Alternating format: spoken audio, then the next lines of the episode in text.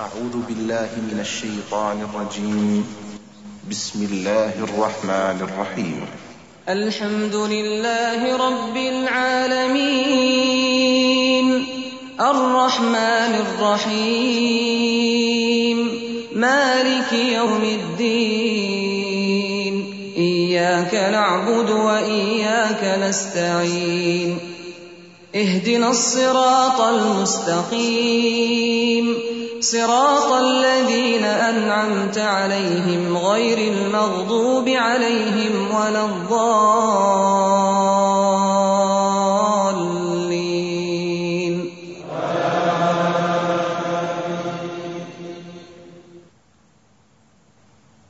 نحمده ونصلي على رسوله الكريم، أما بعد، فأعوذ بالله من الشيطان الرجيم، بسم الله الرحمن الرحيم رب اشرح لي صدري ويسر لي أمري واحلل عقدة من لساني يفقه قولي۔ دنیا میں جو بھی چیز پیدا ہوتی ہے، جو بھی چیز وجود میں آتی ہے، وہ ایک دن ختم ہو جاتی ہے۔ کل من علیہ فان، ہر چیز کو فنا ہے۔ باقی رہنے والی چیزیں؟ تو باقی رہنے والی اللہ ہی کی ذات ہے۔ جس کو نہ کوئی زوال ہے، نہ فنا ہے۔ جہاں تک انسان کی ذات کا تعلق ہے، تو انسان فنا ہونے والا ہے، ختم ہونے والا ہے۔ انسان سے متعلق اگر کوئی چیز باقی رہتی ہے، تو وہ اس کے نیک عمل ہے والباقیات الصالحات۔ اور اگر صالح عمل پاس نہیں، تو انسان کی ہلاکت یقینی ہے۔ اور صالح عمل کے لیے ضروری ہے کہ صرف اچھی نیت ہی نہ ہو، بلکہ اس کے ساتھ ساتھ راستہ بھی درست ہو، کام کرنے کا طریقہ بھی درست ہو۔ اور درست طریقہ معلوم کرنا پڑتا ہے۔ اس کے لیے علم حاصل کرنا ضروری ہے۔ اور پھر صرف علم حاصل کرنا ہی ضروری نہیں، اس علم میں پختگی بھی ضروری ہے، اس کی حفاظت بھی ضروری ہے۔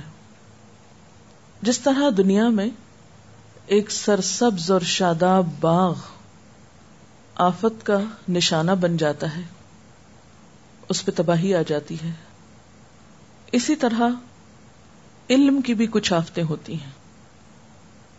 علم حاصل کرنے کے بعد جب انسان کا دل و دماغ سیراب ہونے لگتا ہے، علم کی لذت اٹھانے لگتا ہے یا علم سے لذت آشنا ہو جاتا ہے، تو بعض اوقات ایسے واقعات، ایسے حالات اور ایسی چیزیں زندگی میں پیش آنے لگتی ہیں کہ ایک سرسبز اور شاداب باغ کی ہریالی فضا میں بدلنے لگتی ہے۔ تو وہ کیا چیزیں ہیں جو علم کے ہرے بھرے باغ کو خزاں میں بدل دیتی۔ آج چند ایک ان باتوں کا ذکر کروں گی۔ آپ نے ایک عالی شان عمارت بنائی۔ لیکن کچھ عرصے کے بعد آپ نے دیکھا کہ اس عمارت میں وہ رونق نہیں رہی۔ وہ عمارت بے رونق ہو گئی۔ کیا وجہ ہوئی؟ دنیا کی بڑی بڑی تاریخی عمارتیں، آثار قدیمہ، بہت سی چیزیں ایسی ہیں۔ جو اپنے وقت میں بہت زیادہ شان و شوکت کی مالک تھی۔ لیکن آج اگر آپ ان کو دیکھیں تو کھنڈر بن چکی ہیں۔ جب بنانے والے ان کو بنا رہے تھے تو کیا کوئی سوچ سکتا تھا کہ یہ عمارتیں بھی کبھی کھنڈر بنے گی؟ نہیں۔ لیکن وہ بن گئی کیوں؟ جب ان کی صحیح طور پر رکھوالی نہیں کی گئی، نگہبانی نہیں کی گئی، اسی طرح ایک خوبصورت باغ کب ویران ہوتا ہے۔ جب اس کا کوئی مالی نہیں ہوتا یا اس کے ساتھ غفلت اور لاپرواہی برتی جاتی ہے۔ اسی طرح اور بھی بہت سی چیزیں۔ جہاں تک مادی چیزوں کا تعلق ہے، تو ان کی ویرانی اور بربادی اور تباہی اور خرابی کے متعدد اسباب ہوتے ہیں۔ اسی طرح علم کی دنیا، علم حاصل کرنے کے بعد انسان مطمئن ہو کر پرسکون ہو کر بیٹھ نہیں سکتا۔ اور یہ ہو نہیں سکتا کہ ایک دفعہ آپ علم حاصل کر لیں، ایک ڈگری حاصل کر لیں، ایک سرٹن لیول تک پہنچ جائیں اور پھر آپ بے فکر ہو جائیں۔ ہاں کاغذ کے ٹکڑے کی حد تک تو بے فکر ہو سکتے ہیں، کوئی آپ کو سرٹیفکیٹ دے دے اور اس پر لکھ دے کہ آپ یہ اور یہ پڑھ چکے ہیں، اتنا اور اتنا جانتے ہیں، اتنی اتنی ڈگری آپ کے پاس ہے۔ عربی میں سرٹیفکیٹ کو شہادت کہتے ہیں، وہ آپ کے حق میں وہ کاغذ کا ٹکڑا، ایک خاموش گواہی کے طور پر تو کام کر سکتا ہے، لیکن اس ٹکڑے کی کچھ بہت زیادہ حیثیت نہیں ہے۔ اس کی گواہی کوئی بڑی گواہی نہیں ہے، جب تک یہ علم کی دولت آپ کے اندر تر و تازہ نہیں ہے۔ آپ اس کے باغوں سے پھل پھول حاصل نہیں کر سکتے۔ اگر آپ نے اس باغ کی حفاظت نہ کی، نگہبانی نہ کی۔ اور جو کچھ اس وقت میں کہہ رہی ہوں، اس بات کو آپ محسوس بھی کر رہے ہوں گے کہ قرآن پاک پڑھتے پڑھتے جب سمجھ میں آنے لگا، دل میں اترنے لگا، ہر طرف ایک بہار آ گئی، تو پھر یکا یک جب اس سے انقطاع ہوا یا کٹ آف ہوئے، تو وہ بہار اس طرح کی بہار نہیں رہی۔ اس میں کمی آنے لگی۔ وہ پر لطف پھول اور پھل جن کی خوشبو پا رہے تھے اور جن سے لذت پا رہے تھے یکا یک اس لذت میں کمی آنے لگی۔ اگر اسی طرح حال رہا اور اس طریقہ کار کو ترک کر دیا گیا اور زندگی میں سیکھنے سکھانے کا عمل جاری نہ رہا، تو خدا نخواستہ وہ دن بھی آ سکتا ہے۔ جب یہ زمین بالکل ایسی ہو، گویا کہ کچھ جانتے ہی نہ ہو، یہاں کچھ اگا ہی نہ ہو۔ لکئی لایا عالم ممباد علم شعیع جس طرح انسان پر بڑھاپا آ جاتا ہے اور انسان جاننے کے بعد کچھ نہیں جانتا۔ اسی طرح علم کو اگر تر و تازہ نہ رکھا جائے اور اس کی رکھوالی اور نگبانی اور حفاظت نہ کی جائے تو اس پر بھی اسی طرح زوال آ جاتا ہے اور انسان پڑھ لکھ کر جاہل ہو جاتا ہے۔ تو آئیے دیکھتے ہیں کہ وہ کون سے اسباب ہیں کہ جو انسان کو عموماً اس نعمت سے محروم کر دیتے ہیں یا اس کے سرسبز باغ کو بے رونق کر دیتے ہیں۔ سب سے پہلے غفلت اور بے پرواہی۔ ایک عمارت کی رونق کب ختم ہوتی ہے؟ اس کا حسن کب پامال ہوتا ہے؟ جب اس سے بے پرواہی برتی جاتی ہے۔ اس کی مینٹیننس کا خیال نہیں رکھا جاتا۔ ایک باغ بے رونق کب ہوتا ہے؟ جب مالی غافل ہو جاتا ہے۔ سب سے بڑا سبب غفلت اور لاپرواہی ہے کہ اس علم کی طرف سے انسان غافل ہو جائے۔ تو الحمد للہ آج آپ سب یہاں بیٹھے ہیں۔ اور اس غفلت سے نکل رہے ہیں اور اس محنت سے کمائی ہوئی دولت کی حفاظت اور اس کو سمیٹنے کی کوشش میں نکلے ہیں۔ اللہ تعالی ہم سب کی مدد فرمائے۔ تو ہم دیکھتے ہیں کہ نبی صلی اللہ علیہ وسلم نے علم کی آفت بھولنا قرار دیا۔ غفلت و لاپرواہی کا لازمی نتیجہ ہوتا ہے کہ انسان بھولنے لگے۔ آپ نے فرمایا، آفت العلم النسیان، علم کے لیے بڑی آفت بھول جانا ہے۔ اسی لیے آپ صلی اللہ علیہ وسلم نے قرآن مجید کے پڑھنے والوں کو ایک خاص نصیحت کی ہے۔ اور وہ کیا ہے؟ تعاہد القرآن، فَإِنَّهُ أَشَدُّ تَفَسِّيًا مِن صُدُورِ الرِّجَالِ مِنَ النَّعَمِ۔ اپنا علم یعنی اپنے علم قرآن کو، تعاہد القرآن اپنے علم قرآن کو برابر تازہ کرتے رہو۔ یعنی اس کے ساتھ ایک کانٹیکٹ رکھو۔ تعاہد کا لفظ کس سے ہے؟ عین ہے دال، عہد۔ عہد کس کو کہتے ہیں؟ وعدے کو۔ تو تعاہد القرآن یعنی قرآن کے ساتھ اپنی کمٹمنٹ جو ہے، اس کو مت بھولو۔ اس سے جو تعلق ہے، اس کو کم نہ کرو۔ اپنے علم کو یعنی علم قرآن کو، برابر تازہ کرتے رہو۔ جس طرح اونٹ غفلت کے سبب کھو جاتا ہے، اس سے بھی زیادہ آسانی کے ساتھ قرآن سینوں سے نکل جایا کرتا ہے۔ اگر اونٹ کی رسی کھول دی جائے تو اونٹ بھاگ جاتا ہے۔ اس سے زیادہ آسانی کے ساتھ سینے سے علم نکل بھاگتا ہے، قرآن بھول جاتا ہے انسان کو جتنی تیزی سے اونٹ نکلتا ہے۔ ایک اور حدیث میں آتا ہے، اس شخص کی مثال جس کے پاس قرآن کا علم ہو۔ اس شخص کی طرح ہے، جس کے پاس بندھنوں میں بندھے ہوئے اونٹ ہوں۔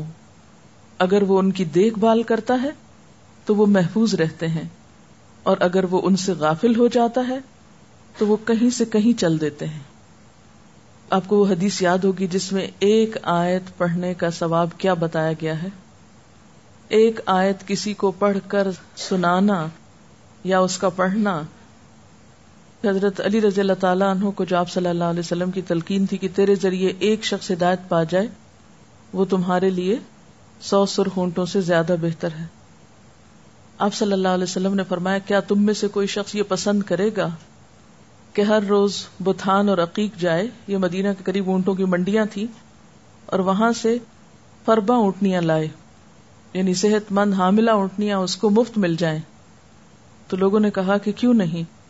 تو آپ نے فرمایا کہ تم میں سے اگر کوئی ایک آیت پڑھ کر سنائے تو وہ اس اونٹنی سے زیادہ قیمتی ہے۔ یعنی اس مفت اونٹ حاصل کرنے یا اونٹنی اونٹنی کی بات اس لیے کہ اربوں کے ہاں اونٹنی کی قیمت اونٹ سے زیادہ تھی کیونکہ اس سے مزید مال حاصل ہوتا تھا۔ تو وہ اس سے بھی زیادہ قیمتی ہے۔ اور اگر دو تو دو، تین تو تین۔ تو اب آپ دیکھیے ایک آیت کا پڑھنا، اس کو یاد کرنا، اس کو دہرانا، اس کو پڑھ کے سنانا، اونٹوں کو گھر لانا ہے اور باندھنا ہے۔ اور پھر باندھنے کے بعد اگر آپ ان کو بلا دیں، فراموش کر دیں، تو پھر وہ کیسا ہے؟ سب کا بھاگ جانا۔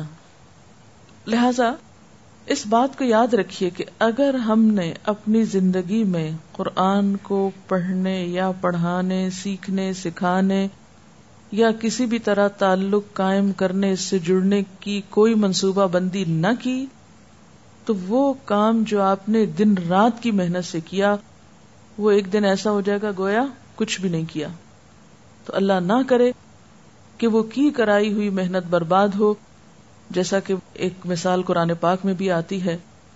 سورت البقرہ میں آتا ہے ایود احدکم ان تکون له جنت من نخیل و آناب تجری من تحتها الانہار له فيها من كل الثمرات واصابه الكبر وله ذرية ضعفاء فاصابها اعصار فيه نار فاحترقت۔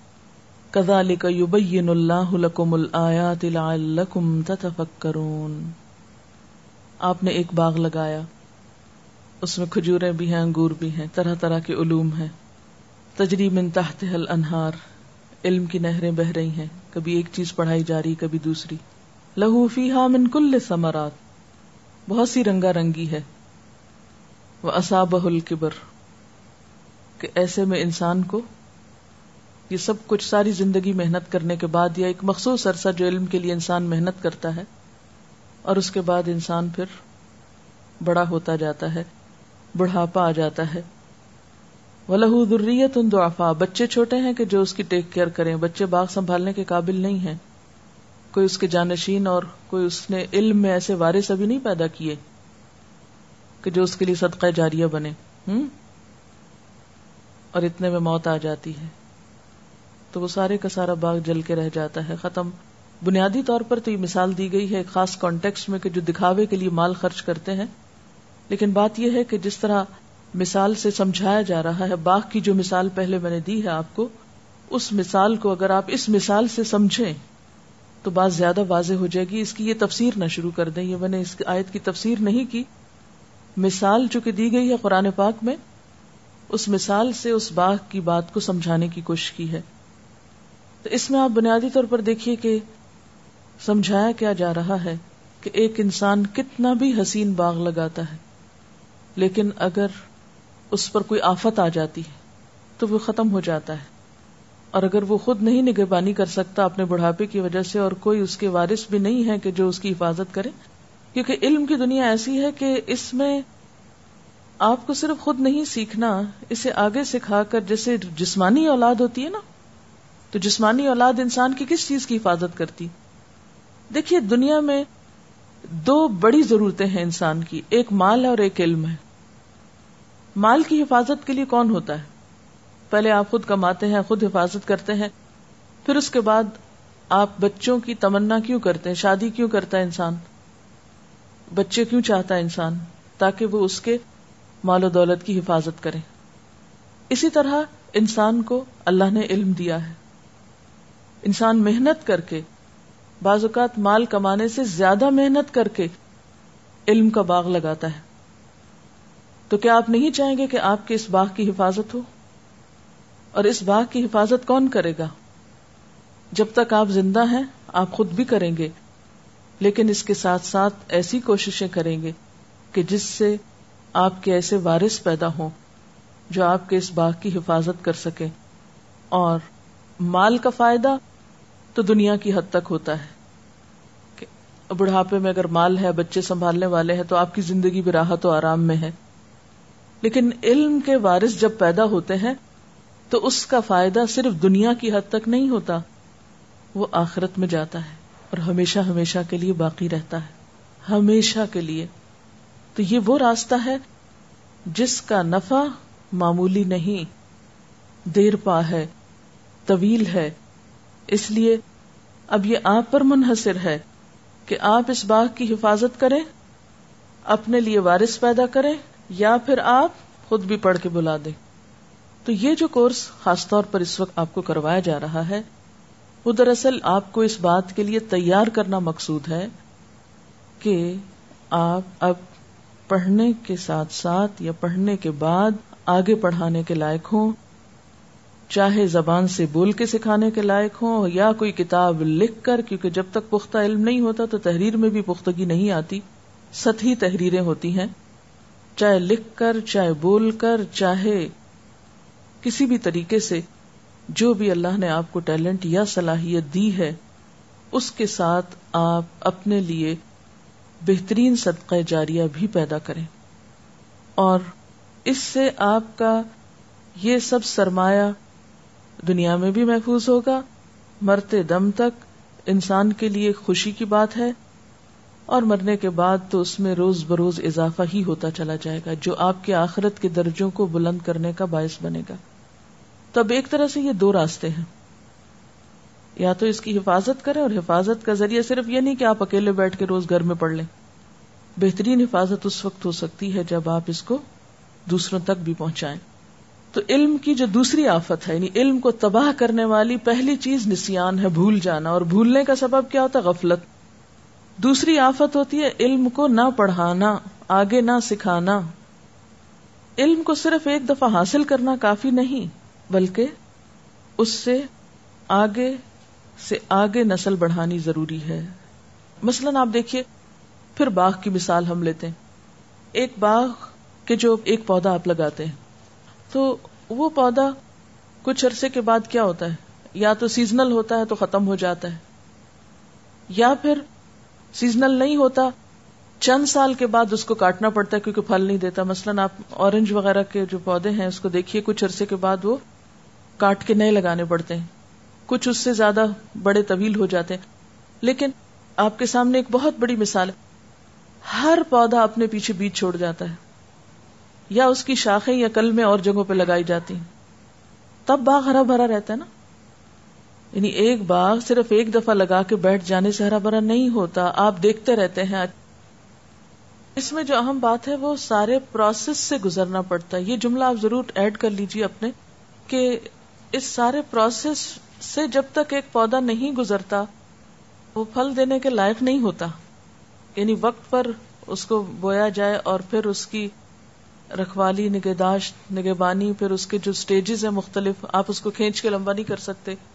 مثلا، آپ دیکھیے کہ آپ میں سے کوئی اگر گارڈننگ کا شوقین ہو، تو وہ اپنا تجربہ بتا سکتا ہے کہ جب باغ لگایا جاتا ہے، تو پھر ایک تو پوری توجہ اس پہ رکھنی پڑتی۔ کس چیز کے کاش کرنے کا موسم آ گیا؟ کس چیز کی کٹائی کا وقت آ گیا؟ کون سے پودے اب نکال دینے چاہیے؟ کون سے پودے کس موسم کے لیے اب لگا دینے چاہیے تاکہ موسم آنے پر پھل پھول اس سے نکل سکے؟ کون سا پودا جو ہے اب کٹ جائے گا تو اس کے ساتھ چھوٹے چھوٹے اور اگ جانے چاہیے تاکہ بائی دا ٹائم ایک کٹے تو دوسرا پھل دینے کے لائق ہو جائے۔ تو اگر اس اصول کو آپ سامنے رکھیں گے تو انشاءاللہ اللہ اسلام کا یہ پودا جو لگا ہے دین کے علم کو سیکھنے کے ذریعے یہ پھر ہرا بھرا رہے گا اور اس کی ہریالی پھیلتی چلی جائے گی اور آپ نے دیکھا ہوگا کہ ایک پودا ایک نہیں ہوتا، اس کے ان گنت بیج ہوتے ہیں۔ اس لیے آپ جب اپنے پیچھے کوئی آسار چھوڑیں گے تو وہ بس اتنے پہ قناعت نہ کر لیں کہ ایک آدھ بیج نہیں، ہزاروں کی تعداد میں اتنا کہ پھر وہ ختم ہونے کا نام لے۔ اب آپ دیکھیے کہ جتنی بھی فصلیں ہمارے سامنے موجود ہیں شروع میں یہ تھوڑی بہت ہوں گی، لیکن اب ان سب کی اتنے بیج اور اتنے پودے اور اتنی بقیہ جات ہیں کہ کوئی سوچ نہیں سکتا کہ یہ بالکل ایکسٹینٹ ہو جائے گا، سب بالکل ختم ہو جائے گا۔ نہیں، وہ سلسلہ چلتا چلا جا رہا ہے جب اللہ نے زمین کو پیدا کیا اور اس میں اس کی اقوات رکھی، اس کی روزیاں انسان کے لیے رکھی۔ اور جس چیز کی جتنی زیادہ ضرورت ہوتی ہے، اس کی اتنی ہی زیادہ فراہمی رکھی۔ اور پھر آپ دیکھیے کہ کچھ پودے ایسے جو بڑے ریئر ہوتے ہیں۔ لیکن کیا کہیں گے ایسے شخص کو کہ جو بہت کوشش اور محنت سے کسی دوسرے ملک سے، کسی دوسرے علاقے سے ٹرانسپورٹیشن کا بھاری خرچہ اٹھا کے نایاب قسم کے خوبصورت عمدہ ریئر پودے منگوائے اور پھر باغ میں ڈال کے بھول جائے، سو جائے۔ کیا نتیجہ نکلے گا؟ تو سب ضائع ہو گیا۔ وہ جو آپ نے اتنی ایفرٹ کی اس کی چھوٹی سی مثال میں دیتی ہوں کہ میں اس دفعہ جب مدینہ میں گئی تو مدینہ کا پودینہ جو ہے، منٹ بہت ریئر ہے۔ کہیں اور مجھے نہیں دکھائی دیتا ویسا۔ اس کی زمین کی ایسی خوشبو ہے۔ لیکن اتفاق یہ کہ کچھ کاموں میں میں ایسی مصروف رہی کہ میں لا نہیں سکی، ورنہ میں ہمیشہ تھوڑا سا پودینہ وہاں سے لاتی ہوتی ہوں، پھر ڈرائی کر لیتی ہوں، پھر کچھ عرصہ تک اس کو میں یوز کرتی رہتی۔ اس دفعہ بالکل موقع نہیں ملا۔ جب میں اسلام آباد گئی ہوں ابھی تو یاسمین جنہوں نے آپ کو مسلم ہیروز پڑھائے مجھے کہنے لگی، میں آج اس دفعہ آپ کو ایک ریئر گفٹ دوں گی۔ میں نے کہا، کیا ہے؟ کہتی ہے، کوئی شخص مدینہ سے پودینے کی جڑیں لایا تھا اور وہ ہم نے یہاں لگائی اور خوب اگی ہیں، تو میں نے آپ کے لیے ایک پاٹ میں لگا دی ہیں اور آپ کے ساتھ بھجوا رہی ہوں۔ وہ وہاں سے اتنی مشکل سے اسلام آباد سے یہاں تک پہنچا یہاں لا کر میں نے ان لوگوں کو کہا کہ اس کو روز پانی دینا، بھولنا نہیں ہے۔ اور اس کی حفاظت کرنی ہے۔ اور جس دن میں کہہ دیتی، وہ لگ جاتا، کیونکہ وہ اندر نہیں تھا نا، وہ باہر رکھنا تھا اور سب کاموں میں اتنے مصروف تھے تو پھر میں کہتی وہ پانی دیا کہ نہیں دیا؟ وہ مجھے لگتا ہے سوگے وہ دیکھو پتے کم ہو رہے ہیں وہ میری جان پہ بنی ہوئی تھی۔ اور مجھے لگتا ہے کہ شاید آج سویرے پانی اس کو ملا ہی نہ ہو اور۔ لیکن اس میں آپ دیکھیے کہ اتنی خواہش کہ وہاں سے ملے، پتہ نہیں جو بےچارا مدینہ سے لایا گا اس نے کتنی ایفرٹ کی ہوگی کیونکہ وہ وہاں سے چیز آتے آتے امیگریشن اور کئی جگہوں پر وہ پوچھتے ہیں، یہ مٹی کہاں جا رہی ہے؟ پودا کہاں جا رہا ہے؟ یہ کیوں لے جا رہے اس میں کیا؟ اس میں اتنی اسکریننگ کے بعد یہ چیزیں نکلتی ہیں۔ اور حفاظت کے بعد اور پھر وہاں سے وہاں اور یہاں لا کے پھر اگر ہم اس کی قدر نہ کریں تو کیا کمایا نہیں کتنے خسارے کی بات ہے۔ پھر یہ محبت سب بیکار کی بات ہے نا کہ آپ کہیں جی ہمیں مدینہ کے پودینے سے محبت ہے۔ یہ تو جھوٹی بات ہو گئی نا۔ تو ہمارا آج دین کے علم کے ساتھ بھی یہی معاملہ ہے۔ ہمیں قرآن سے بہت محبت ہے، ہمیں فلان چیز سے بہت محبت ہے۔ جب وہ ہم کو مل جاتی ہے تو پھر ہم پانی دینا بھول جاتے ہیں اس کو۔ تو اس میں جب تک آپ کو اس پودے کے بڑھانے کی شوق اور فکر نہیں ہوگی، تو یہ ختم ہو جائے گا۔ علم جب آگے نہیں دیا جاتا، علم جب پڑھایا نہیں جاتا، تو وہ ختم ہو جاتا ہے۔ پھر ایک اور بہت بڑا سبب خواہشات نفس کی پیروی ہے، جس کی وجہ سے علم ضائع ہوتا ہے۔ خواہشات نفس بہت ساری چیزوں میں ہوتی ہیں، سونا، کھانا، آرام، طلبی، یا اس کے علاوہ جنسی خواہشات کا غلبہ اور اسی طرح کی بہت ساری چیزیں۔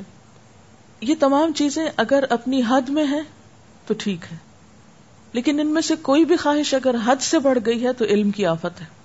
وہاں علم پنپ نہیں سکتا۔ آپ ضرورت سے زیادہ کھائیں گے تو آپ علم حاصل نہیں کر سکتے، نہ علم کی خدمت کر سکتے ہیں۔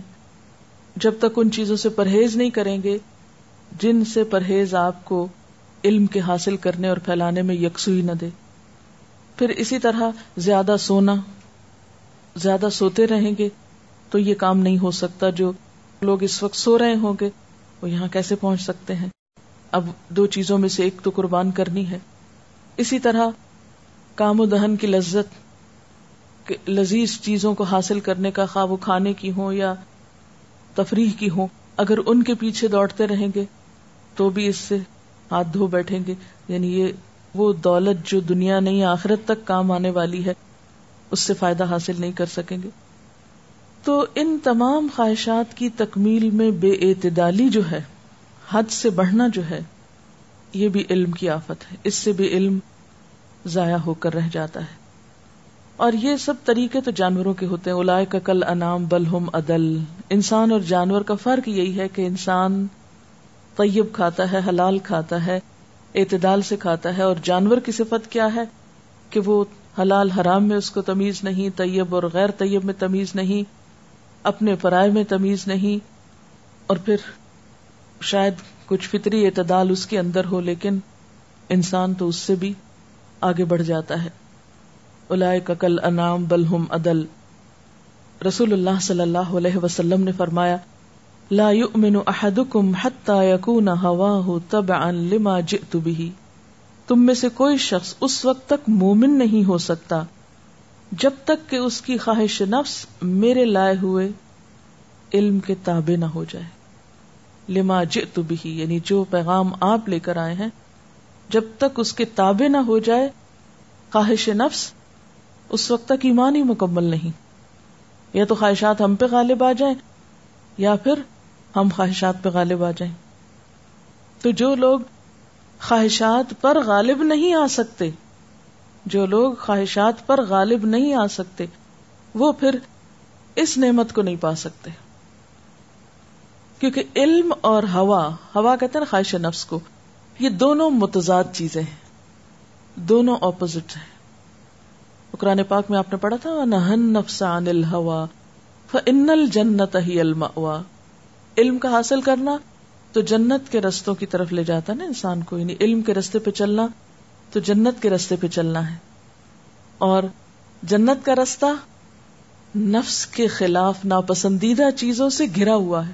وہ حدیث یاد کیجیے، جس میں آپ صلی اللہ علیہ وسلم کو جب جنت دکھائی گئی تو آپ بہت خوش ہوئے اور فرمایا کہ کون ہے جو اس کے بارے میں جان لے اور پھر یہاں تک پہنچنا نہ چاہے اور اس کے لیے کوشش نہ کرے۔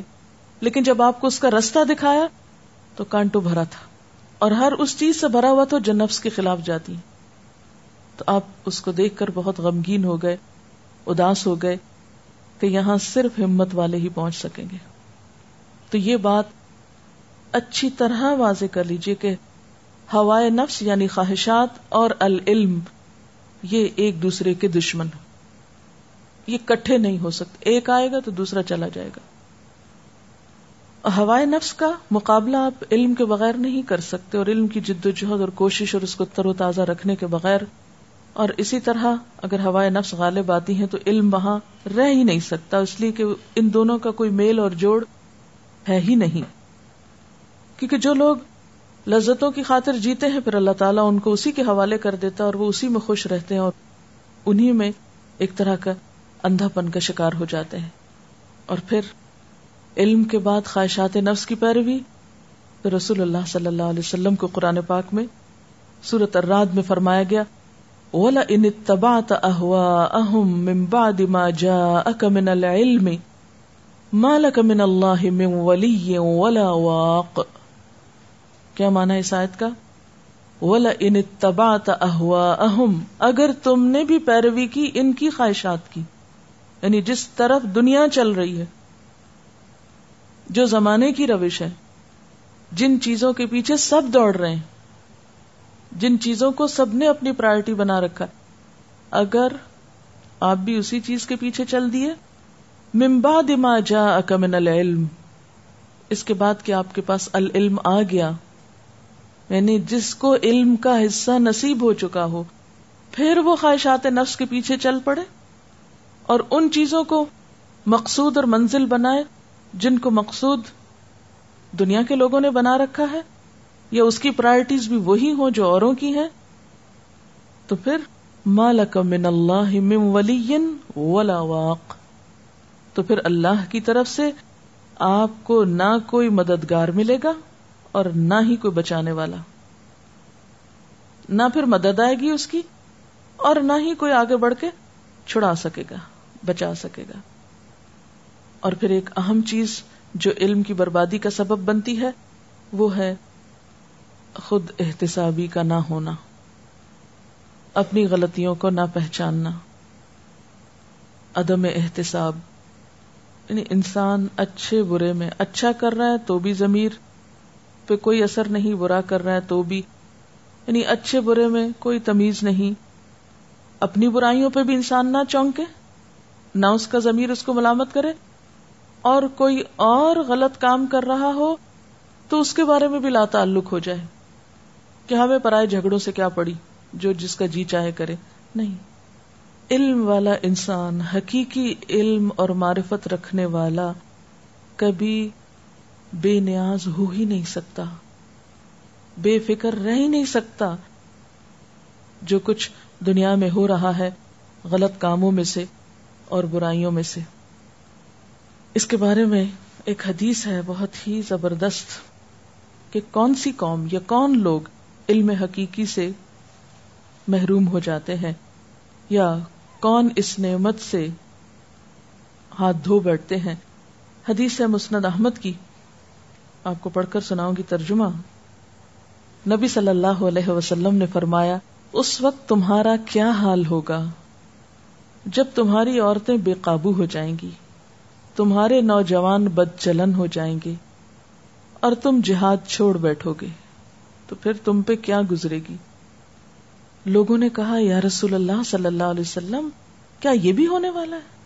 یعنی امت مسلمہ بھی ایسا بھی ہوگا کہ اس کے نوجوان بد چلن ہو جائے کیونکہ نبی صلی اللہ علیہ وسلم کے زمانے میں تو اس چیز کا تصور بھی نہیں کیا جا سکتا تھا نا کہ امت کے نوجوان بد چلن ہو جائے اور یہ کیفیت تو پھر آپ دیکھیے، بعد تک جاری رہی جب محمد بن قاسم جیسے لوگ جو ہیں وہ سندھ فتح کرتے ہیں آ کے سترہ سال کی عمر میں۔ تو وہ ایک سمبل ہے نا؟ تو اس سے ہی آپ اندازہ لگائیے کہ باقی نوجوانوں کا حال کیا ہوگا۔ عبداللہ بن عمر کو دیکھیے، عبداللہ بن عباس کو دیکھیے سب ٹین ایجر سے آپ کے دور میں۔ اور انہوں نے کیا کیا علم کے اور عمل کے اور باقی سب جوہر دکھائے؟ بہرحال، آپ نے فرمایا ہاں خدا کی قسم، جس کے قبضے میں میری جان ہے، اس سے بھی زیادہ سخت مرحلہ آنے والا ہے۔ لوگوں نے پوچھا، یا رسول اللہ صلی اللہ علیہ وسلم اس سے زیادہ سخت مرحلہ کیا ہے؟ آپ نے فرمایا، اس وقت تمہارا حال کیا ہوگا؟ جب تم نہ نیکی کا حکم دو گے، نہ برائی سے روکو گے۔ یعنی امت میں ایسا وقت آئے گا کہ کوئی نیکی کی بات کرنے والا، نیکی پھیلانے والا نہ ہوگا اور برائی سے روکنے والا نہ ہوگا۔ لوگوں نے کہا، یا رسول اللہ صلی اللہ علیہ وسلم، کیا یہ بھی ہونے والا ہے؟ آپ نے فرمایا ہاں اس خدا کی قسم جس کے قبضے میں میری جان ہے، اس سے بھی سخت مرحلہ سامنے آنے والا ہے۔ لوگوں نے دریافت کیا اس سے زیادہ سخت کیا ہوگا؟ فرمایا، اس وقت تمہارا حال کیا ہوگا؟ جب تم دیکھو گے کہ معروف منکر بن گیا اور منکر معروف بن گیا یعنی نیکی اور بدی کے ویلیوز میں فرق ہی نہیں رہا۔ لوگوں نے کہا، یا رسول اللہ صلی اللہ علیہ وسلم، یہ بھی ہونے والا ہے۔ آپ نے فرمایا ہاں اور خدا کی قسم، جس کے قبضے میں میری جان ہے، اس سے بھی زیادہ سخت مرحلہ آنے والا ہے۔ لوگوں نے پوچھا، اس سے زیادہ سخت کیا ہوگا؟ آپ نے فرمایا، اس وقت تمہارا حال کیا ہوگا؟ جب تم برائی کا حکم دو گے اور بھلائی سے منع کرو گے آج آپ دیکھیں، نیکی کے لیے کوئی کوشش کرنے تو لگے پھر آپ دیکھ کون کون آپ کا ہاتھ پکڑتا ہے۔ چھوڑو، بس کرو، بہت پڑھ لیا، بہت کچھ کر لیا۔ اور ایسا کرنے والے اپنے خیال میں بہت اچھا کر رہے ہوتے ہیں، وہ برا نہیں کر رہے ہوتے کسی کو خیر کے کام سے روک کے۔ وداؤٹ اینی ریزن ایک تو تھا نا، کوئی سبب ہو، بلا سبب۔ آپ صلی اللہ علیہ وسلم نے فرمایا اس خدا کی قسم جس کے قبضے میں میری جان ہے، اس سے بھی زیادہ سخت وقت آنے والا ہے۔ اور اس سے زیادہ سخت وقت آپ نے کس کو فرمایا؟ کہ اللہ تعالیٰ فرماتا ہے، میں نے اپنی ذات کی قسم کھائی ہے کہ اس وقت میں ان کے لیے ایسا فتنہ برپا کروں گا کہ بڑے بڑے دانشور بھی چکر میں پڑ جائیں گے۔ یعنی اہل علم اور بڑی بڑی سمجھ بوجھ رکھنے والے بھی سرگرداں ہو جائیں گے۔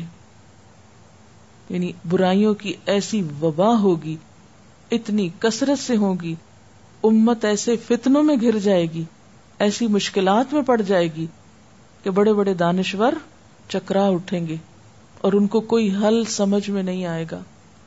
تو یہ سب کب ہوتا ہے؟ جب وہ پہلے مرحلے پر علم کی حفاظت نہیں کی جاتی اور خیر کا کام آگے نہیں پہنچایا جاتا۔ اور نیکی کو پھیلایا نہیں جاتا اور برائیوں سے روکا نہیں جاتا۔ تو پھر یہ حال ہوتا ہے کہ مسائل کا حل معلوم نہیں ہوتا، کیونکہ پھر مرض اپنی حد کو پہنچ جاتی ہے نا۔ تو بنیادی طور پر اس حدیث سے یہ بات واضح ہوتی ہے کہ وہ اسباب کیا ہیں جن کی وجہ سے امت پر یہ حال ہوگا۔ اسی طرح وہ حدیث بھی آپ کو یاد ہوگی، آپ صلی اللہ علیہ وسلم نے فرمایا، اس خدا کی قسم جس کے قبضے میں میری جان ہے، یا تو تم نیکی کا حکم دو گے اور برائی سے روکو گے؟ یا یہ ہوگا کہ اللہ تم پر اپنی طرف سے ایک عذاب بھیجے گا، پھر تم اس کو پکارو گے لیکن تمہاری سنی نہیں جائے گی۔ پھر تمہاری سنی نہیں جائے گی۔ انہیں مشکلات کے خاتمے کے لیے انسان آہو فریاد کرے گا، لیکن اللہ کی مدد نہیں آئے گی، کیونکہ بات وہی ہوئی نا کہ العلم جن کے پاس نہیں ہے، وہ تو نہیں ہے۔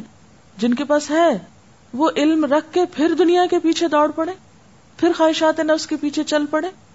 تو پھر اللہ کی مدد کہاں سے آئے آپ صلی اللہ علیہ وسلم نے فرمایا، جس قوم کے اندر برائی پھیل رہی ہو اور اس کے اندر ایسے لوگ ہوں جو اس کی اصلاح کر سکتے ہوں، ایسے لوگ ہوں جو اس کی اصلاح کر سکتے ہوں، لیکن وہ نہ کریں۔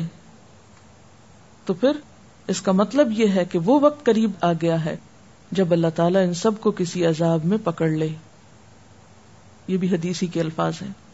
پھر اسی طرح دین کا نقشہ بگاڑنے والی چیز بدات ہوتی ہے۔ علم دین کی آفت بدات ہے۔ ایسے طریقے ایجاد کرنا، ایسے کام کرنا کہ جو اصل دین میں ہے ہی نہیں۔ اصل کو چھوڑ کر ایک خود ساختہ طریقہ کار کو اختیار کر کے من گھڑت طریقوں کو دین بنا لینا۔ حدیث میں آتا ہے، جس قوم نے بھی کوئی بدت ایجاد کی تو اسی کی بقدر اس سے سنت اٹھا لی جائے گی۔ یعنی جتنی بدت آئے گی، اتنی سنت نکل جائے گی۔ یہ بالکل ایسے نہیں جیسے ایک گلاس میں ایک خاص مقدار کا پانی آتا ہے۔ تو اگر آپ اس میں تیل ڈالنا شروع کر دیں تو کیا ہوگا؟ پانی نکلنا شروع ہو جائے گا۔ تو بالکل اسی طرح اگر سنت کا علم تو اپنی جگہ موجود ہے، لیکن لوگوں نے بدعت اختیار کی تو کیا ہوگا؟ سنت رخصت ہونا شروع ہو جائے گی۔ کیونکہ بدعت کی بنیاد خواہشات نفس ہوتی ہے۔ بدعت خواہشات نفس کے نتیجے میں سامنے آتی ہے اور ہوا اور علم ایک جگہ جمع نہیں ہو سکتے۔ پھر اسی طرح لالچ۔ دنیا کی محبت اور لالچ ایسی چیز ہے کہ جس میں پڑھ کے انسان علم دین کا نقصان کر بیٹھتا ہے خسارا کر بیٹھتا ہے، اور وہ اس سے رخصت ہو جاتا ہے۔ حضرت عمر نے کاب احبار سے پوچھا، اہل علم کون لوگ ہیں؟ انہوں نے جواب دیا کہ جو اپنے علم پر عمل کرتے ہیں۔ انہوں نے پھر پوچھا کہ علم کو علماء کے سینوں سے کس چیز نے نکالا؟ یعنی علم کب چلا جاتا ہے؟ یعنی علماء جو بڑی بڑی ڈگریاں رکھتے ہیں، انہوں نے بڑی بڑی محنت کی ہے، عمریں گزاری ہیں۔ پھر کیا وجہ ہے کہ ان کے اندر علم کی وہ چاشنی یا وہ روح یا وہ اسپرٹ یا وہ سب چیزیں محسوس نہیں ہوتی، پائی نہیں جاتی، تو جواب دیا، لالچ۔ یعنی جب لالچ علماء کے دل میں آتا ہے، وہ لالچی ہو جاتے ہیں، دنیا کے حریص ہو جاتے ہیں، تو پھر علم وہاں نہیں رہا کرتا۔ اسی طرح عبداللہ بن مسعود کہتے ہیں کہ اگر اہل علم اپنے علم کی قدر کرتے اور اسے اس کے حقداروں کے سامنے پیش کرتے، تو اس کے ذریعے سے وہ اپنے زمانے کے لوگوں پہ سرداری کرتے۔ لیکن انہوں نے دنیا داروں سے صلاح حاصل کرنے کے لیے اس علم کو، ان کی مقصد براریوں کے لیے استعمال کیا نہیں یعنی دنیاوی مقاصد حاصل کرنے کے لیے اپنے علم کو استعمال کیا۔ نتیجہ یہ ہوا کہ لوگوں کی نگاہوں میں ذلیل ہو گئے۔ آج آپ دیکھیں کہ دین والوں کی کتنی ذلت ہے۔ دین پڑھنے والے نہ ان کی کوئی سے ہے، نہ ان کی کوئی عزت ہے، نہ ان کا کوئی مقام ہے، نہ ان کا کوئی روب ہے۔ نہ ان کی بات کا کوئی وزن ہے، نہ ان کی کوئی سنتا ہے، نہ ان کی کوئی مانتا ہے۔ کتنی مسجدیں، کتنے مدرسے۔ لیکن معاشرے میں آپ دیکھیے کیا ہو رہا ہے۔ ہے کوئی ایک عالم اس وقت کہ جو امت کو منع کرے کسی چیز سے کہ یہ نہیں کرنا اور امت اس کے آگے لبیک کہے کہ ہاں ٹھیک ہے، آپ کہتے ہیں اور ہم مانتے سمے نہ ہو آتا نا نہیں ہے۔ کیوں نہیں ہے؟ اس کی بنیادی وجہ یہی ہے کہ ان کے اندر لالچ آ گیا، جب دنیا کا لالچ آ جاتا ہے تو پھر انسان کمزور پڑ جاتا ہے، پھر انسان کمپرومائز کرنے لگتا ہے، پھر انسان دنیاوی فائدوں کی خاطر اصول توڑنے لگتا ہے۔ تو جب اہل علم اصول توڑنے لگتے ہیں، تو پھر ان کی عزت باقی نہیں رہا کرتی۔ آپ صلی اللہ علیہ وسلم نے فرمایا، میری امت میں ایسے لوگ ہوں گے جو فقہ اور تفسیر کا علم حاصل کریں گے۔ پھر وہ کہیں گے، اس میں کیا برائی ہے کہ ہم ارباب اقتدار سے مل کر ان کی دنیا سے فائدہ اٹھائیں؟ یعنی انفلوئنشل لوگوں کے ساتھ ملاقات رکھ کے ان کے ریسورسز سے فائدہ اٹھائیں۔ ارباب اقتدار یعنی جو حکومت میں ہے خاص طور پر۔ اور اپنے دین کو ان سے بچا کے رکھیں۔ ان کی لاجک یا ان کی تعویل کیا ہوگی کہ ہم اپنے دین کو بھی بچا لیں گے، لیکن جو دنیا والے ہیں، ان کی دنیا سے بھی فائدہ اٹھا لیں گے۔ حالانکہ یہ ممکن نہیں۔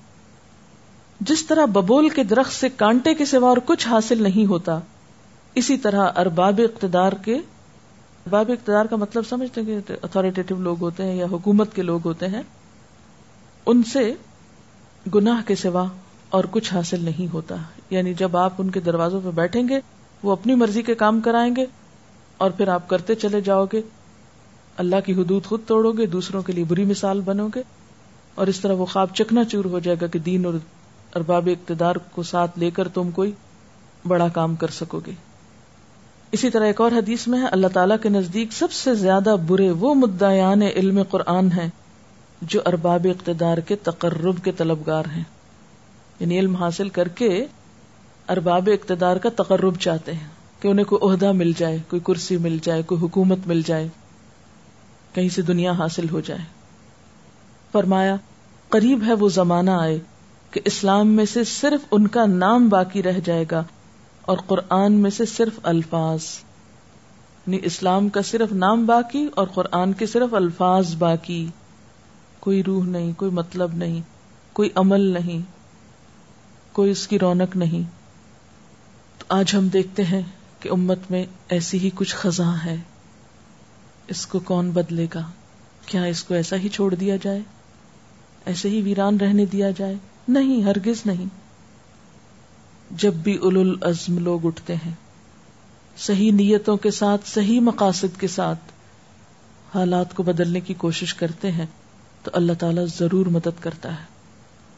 اور اس کے لیے ضروری ہے کہ پہلے اپنے ان کمزور جانوں میں جان پیدا کی جائے، علم میں پختگی حاصل کی جائے۔ کیونکہ بغیر علم کی طاقت کے اور بغیر علم پختگی کے اور رسوخ کے اور راسخون فی العلم کانفیڈینس کے، آپ اس فضا کو نہیں بدل سکتے۔ میں نے جب قرآن پاک شروع کیا تھا پڑھنا فورٹین ایئرس کی عمر میں باقاعدہ ترجمہ اور تفسیر شروع کی تھی، تو اس وقت بھی تھوڑا تھوڑا لوگوں کو بتانا شروع کیا تھا، لیکن مجھے ہمیشہ یہ رہتا تھا کہ کوئی مانتا نہیں، کوئی سنتا نہیں، تو کیا کروں؟ کیسے سنے کیسے سنواؤں؟ تو ہمیشہ ایک ہی جواب ہوتا تھا، کچھ اور پڑھ لو، کچھ اور سیکھ لو، کچھ اور سیکھ لو، کچھ اور کچھ اور کچھ اور۔ اگرچہ بہت تکلیف دے تھا یہ راستہ، کیونکہ ایک عورت کے لیے مردوں کے مقابلے میں کئی گنا زیادہ مشکل ہوتا ہے۔ شادی، بچوں کی ولادت اور بہت سے مسائل۔ لیکن الحمد للہ جب اس راستے میں کچھ قربانیاں کی جن کا ذکر کرنے کے لائق نہیں ہے کیونکہ وہ کچھ بھی نہیں ہے حقیقت میں، لیکن اس سے فائدہ ہوا۔ بات وہی ہے، لیکن ایک وزن بڑھتا گیا اس بات میں۔ تو اب صرف چند لوگوں کے کرنے سے تو ایسے نہیں ہوگا نا کہ یہ پوری فضا بدلے گی۔ جب تک بہت سے باغ ایسے نہ لگے اور بہت سے لوگ ایسی قربانی کے لیے آگے نہ بڑھیں جب تک۔ اب ہمارا بس مردوں پہ تو نہیں چلتا۔ اپنے پہ چلتا ہے، اپنے جیسوں پہ چلتا ہے۔ یہ راستہ کٹھن ضرور ہے، مشکل ضرور ہے، لیکن ایسا نہیں کہ اس پہ چلا نہیں جا سکتا۔ چلا جا سکتا ہے۔ ضرورت اس بات کی ہے کہ ہماری اپنی نیت کتنی ہے، اپنی خواہش کیا ہے، اپنی مرضی کیا ہے، اپنے اندر ارادے کیا ہیں۔ جتنی ڈٹرمنیشن اپنے اندر ہوگی، اتنی زیادہ باہر سے موافقت ہوتی چلی جائے گی۔ اور بہت سے کام آسان ہوتے چلے جائیں گے۔ جیسے ایک فیڈنگ مدر ہوتی ہے نا، تو اگر وہ خود دودھ نہیں پی رہی اور صرف بچے کو فیڈ کرتی چلی جا رہی ہے، تو کچھ عرصے کے بعد ہڈیاں کھوکھلی ہو جاتی ہیں اس کی، کیلشیم کی سخت کمی ہو جاتی ہے۔ تو جب تک ان پٹ نہ ہو آؤٹ پٹ ہی پر زور ہو، تو بھی بات نہیں بنتی۔ صرف پڑھاتے رہنے سے بھی بات نہیں بنتی۔ ساتھ ساتھ اضافے کی ضرورت ہوتی ہے۔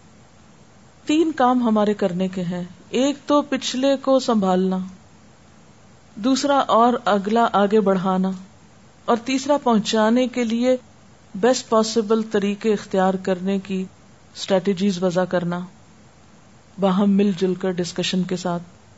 اور آخری بات ہے، وقت کی قدر و قیمت، کیونکہ ولاسر ان الانسان لفی خسر الا الذین آمنوا وعملوا الصالحات وتواصوا بالحق۔ وتواصوا بالصبر۔ قسم ہے زمانے کی، یقیناً انسان خسارے میں ہے۔ سوائے ان لوگوں کے جو ایمان لائے، جنہوں نے اچھے کام کیے۔ ایک دوسرے کو حق کی تلقین کی اور ایک دوسرے کو صبر کی تلقین کی۔ تو یہ تھی چند گزارشات۔ یہ صرف تمہید تھی۔ تمنا مختصر سی ہے، مگر تمہید طولانی۔ طولانی کا کیا مطلب ہوتا ہے؟ طویل۔ آرزو تو ایک چھوٹی سی ہے، لیکن تمہید لمبی ہو گئی۔ علماء انبیاء کے وارث ہوتے ہیں۔ جتنا بڑا وراثت میں سے آپ کو حصہ ملا ہو، اس کی اتنی ہی حفاظت ضروری ہوتی ہے۔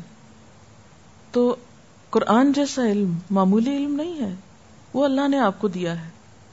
تو اس کی حفاظت کے لیے بھی اتنی ہی ایفرٹ دیکھیے، ایک ہوتا ہے گھر میں بیٹھ کر خود پڑھنا، وہ بھی یقیناً فائدہ دیتا ہے۔ لیکن دنیا کے جتنے بھی علوم ہیں، جتنے بھی فیلڈز ہیں جتنے بھی ترقی یافتہ اقوام ہیں، آپ دیکھیں گے کہ ہائیلی کوالیفائڈ ڈاکٹرس ہوں سائنٹسٹ ہوں انجینئرس ہوں، کسی بھی فیلڈ میں ہو دنیا کے۔ ہر کچھ عرصے کے بعد ایک پھر اورینٹیشن ہوتی ہے، پھر شارٹ کورسز ہوتے ہیں، پھر ضرورت ہوتی ہے کہ انسان طالب علم بنے اور مزید علم جو ہے وہ باقاعدہ طریقے سے بھی حاصل کرے۔ تو علم دو طرح سے حاصل کیا تھا نا، ایک انفارمل ہوتا ہے، ایک اور ایک فارمل طریقے سے حاصل کرنا ہے۔ تو انفارمل تو آپ میں سے ہر شخص اپنی اپنی کیپیسٹی کے مطابق لیتا جاتا ہے۔ لیکن فارمل طریقے سے بھی ٹھوس علم میں مزید اضافہ کرتے چلے جانا، وقتاً فوقتاً اس کی ضرورت بھی ساتھ ساتھ رہتی ہے۔ میں خود یونیورسٹی میں رہی ہوں، پڑھایا بھی ہے، سب کچھ کہ یونیورسٹی کو چھوڑ کر پھر یہ ادارہ قائم کرنے کی ضرورت کیوں محسوس ہوئی اپنے آس پاس وہ اسپرٹ نظر نہیں آتی تھی، افسوس کے ساتھ۔ ہم میں سے اکثر لوگ جو دین پڑھ لیتے ہیں، پھر وہ دین پڑھانے کو بھی ایک جاب بنا لیتے ہیں۔ بہت سے استادوں کو میں دیکھتی تھی کہ ان کو یہ فکر ہوتی تھی کہ اتنے گھنٹے میری جاب ہے، اتنے گھنٹے پورے کرنے اور اس کے بعد طالب علم اپنے گھر میں اور ہم اپنے گھر میں، ہماری اپنی زندگی، ان کی اپنی زندگی۔ ہمارے اپنے کام، ہماری اپنی ذات، ان کی اپنی ذات۔ جس کے نتیجے میں وہ جو اصل مقصد ہے یا وہ سنت جو ہے صحابہ کرام نے جس طرح نبی صلی اللہ علیہ وسلم کی مجلس میں بیٹھ کے سیکھتے تھے، پھر اس کے بعد مسجد نبوی میں ہلکے بنتے تھے سرکل بنتے تھے گروپ ڈسکشن ہوتی تھی اور اس میں مزید وہ گہرائیوں میں جاتے تھے۔ اور اس طرح انہوں نے اس علم کی جو ہے آبیاری کی۔ لیکن ہمارے ہاں وہ کلچر ختم ہو کر رہ گیا ہے۔ طالب علم یونیورسٹی میں کیوں داخلہ لیتا ہے؟ کاغذ کے ٹکڑے کے لیے۔ استاد کیوں آ رہا ہے؟ چند سو روپے کے لیے۔ کتنے گھنٹے کتنی ویجز ہیں؟ وہ مجھے لینی ہے اور گھر جانا ہے۔ اب اس کا ریوائول کیسے ہو؟ وہاں پر پوری کوشش کرنے کے بعد تقریباً پانچ سال دن رات لوگوں کا احساس دلانے کے بعد میں تو ایک طرح سے فیلئر کے طور پر ہی نکلی۔ مجھے لگتا تھا کہ یہاں سے نہیں کچھ ہو سکتا، کیونکہ ان لوگوں کے سامنے جاب کے سوا اور کچھ ہے نہیں۔ تو یہ نہیں ہو سکتا۔ اس کو کسی اور طرف سے شروع کرنا پڑے گا۔ چلو، نئے سرے سے بیج ڈالتے ہیں۔ آج نہیں، ہماری زندگی میں نہیں۔ آئندہ ان کی نسلیں، ان کی نسلیں، کوئی تو شاید اس کو پھر اس طریقے پر لے کر جائے۔ تو ان شاء اللہ تعالی اگر ان تین چار سو میں سے آپ رہ گئے، پھر آپ میں سے کچھ اور کم، تو کچھ تو انشاءاللہ آئندہ کے لیے نکلیں گے ایسے لوگ کہ جو ان سنتوں کو زندہ کریں اور پھر باقاعدہ ایک صحیح طریقے پر اسی طرح تحقیق ہو، دل چاہتا ہے لائبریری ہو، اور جس طرح میں نے ویسٹ میں خود پڑھا ہے، رات رات تک لائبریریز میں بیٹھ کر اور ریسرچ کے مختلف طریقے اور میتھڈالوجیز اختیار کر کے وہ سب کچھ ہو۔ لیکن ابھی کہیں جڑ نہیں پکڑے ہم کہ جہاں ہم واقعی جم کے وہ ساری چیزیں کر سکیں، لیکن اس میں مایوس نہیں ہے بہت ہوپ فل ہے ان شاء اللہ تعالی۔ آپ صرف اپنے لیے نہیں پڑھیں گے، آئندہ اسی طرح ادارے، انسٹیٹیوٹس، یونیورسٹی لیول، اس سے آگے بہت کچھ ہو سکتا ہے۔ اگر پہلے آپ میں جماؤ آ جائے، جو پلرز بنے، بنیادیں بنے، اور پھر اس کے آگے اوپر عمارتیں بنے مال تو چونکہ ایک مادی چیز ہے نا، تو پھر بھی چلیں جتنا آپ نے لا کے رکھ لیا اتنا تو رہ ہی جائے گا۔ لیکن علم اتنا بھی نہیں رہے گا۔ علم کا معاملہ زیادہ نازک ہے، زیادہ خطرناک ہے۔ یعنی روپے تو دس روپے اگر آپ نے اپنی جیب میں ڈال لیے، اس دس سال بعد بھی دس نکل ہی آئیں گے۔ لیکن دس باتیں اگر آپ نے علم کی سیکھی، تو وہ جیب میں نہیں رہیں گی۔ وہ تو اگر آپ نے دوبارہ ان کی دہرائی نہیں کی، تو وہ دس کی دس نکل جائیں گی۔ وہ ہاتھ میں ہی نہیں رہے گا۔ چھٹ جائے گا۔ آپ دیکھیے نا، ہم نے اصل سورسز کو ایک طرف چھوڑ کر جو ہزار سال پہلے اشتہادات ہوئے انہیں پہ تکیا کر لیا۔ وہ ائمہ کرام نے سب کچھ کہہ دیا تھا۔ بس اب ہم اٹھے اور ان کی کتابیں پڑھیں اور آج کے دور میں عمل کر لیں۔ نہیں، یہ قرآن و سنت ایسے بہتے چشمے ہیں۔ وقت کے ساتھ ساتھ ان کا دھارا اور ان کا رخ بدلتا جائے گا، مختلف ضروریات پوری کریں گے۔ مسائل کہیں سے کہیں پہنچ گئے اور ہم نے ان کے حل کے لیے جو نعمتیں اللہ نے ہم کو دی تھی ان سے اس طرح فائدہ نہیں اٹھایا۔ واخر دعوانا ان الحمد للہ رب العالمین۔ سبحانک اللہم و بحمدک نشہد اللہ الہ الا انت، نستغفرک و نتوب الیک۔ السلام علیکم و رحمت اللہ وبرکاتہ۔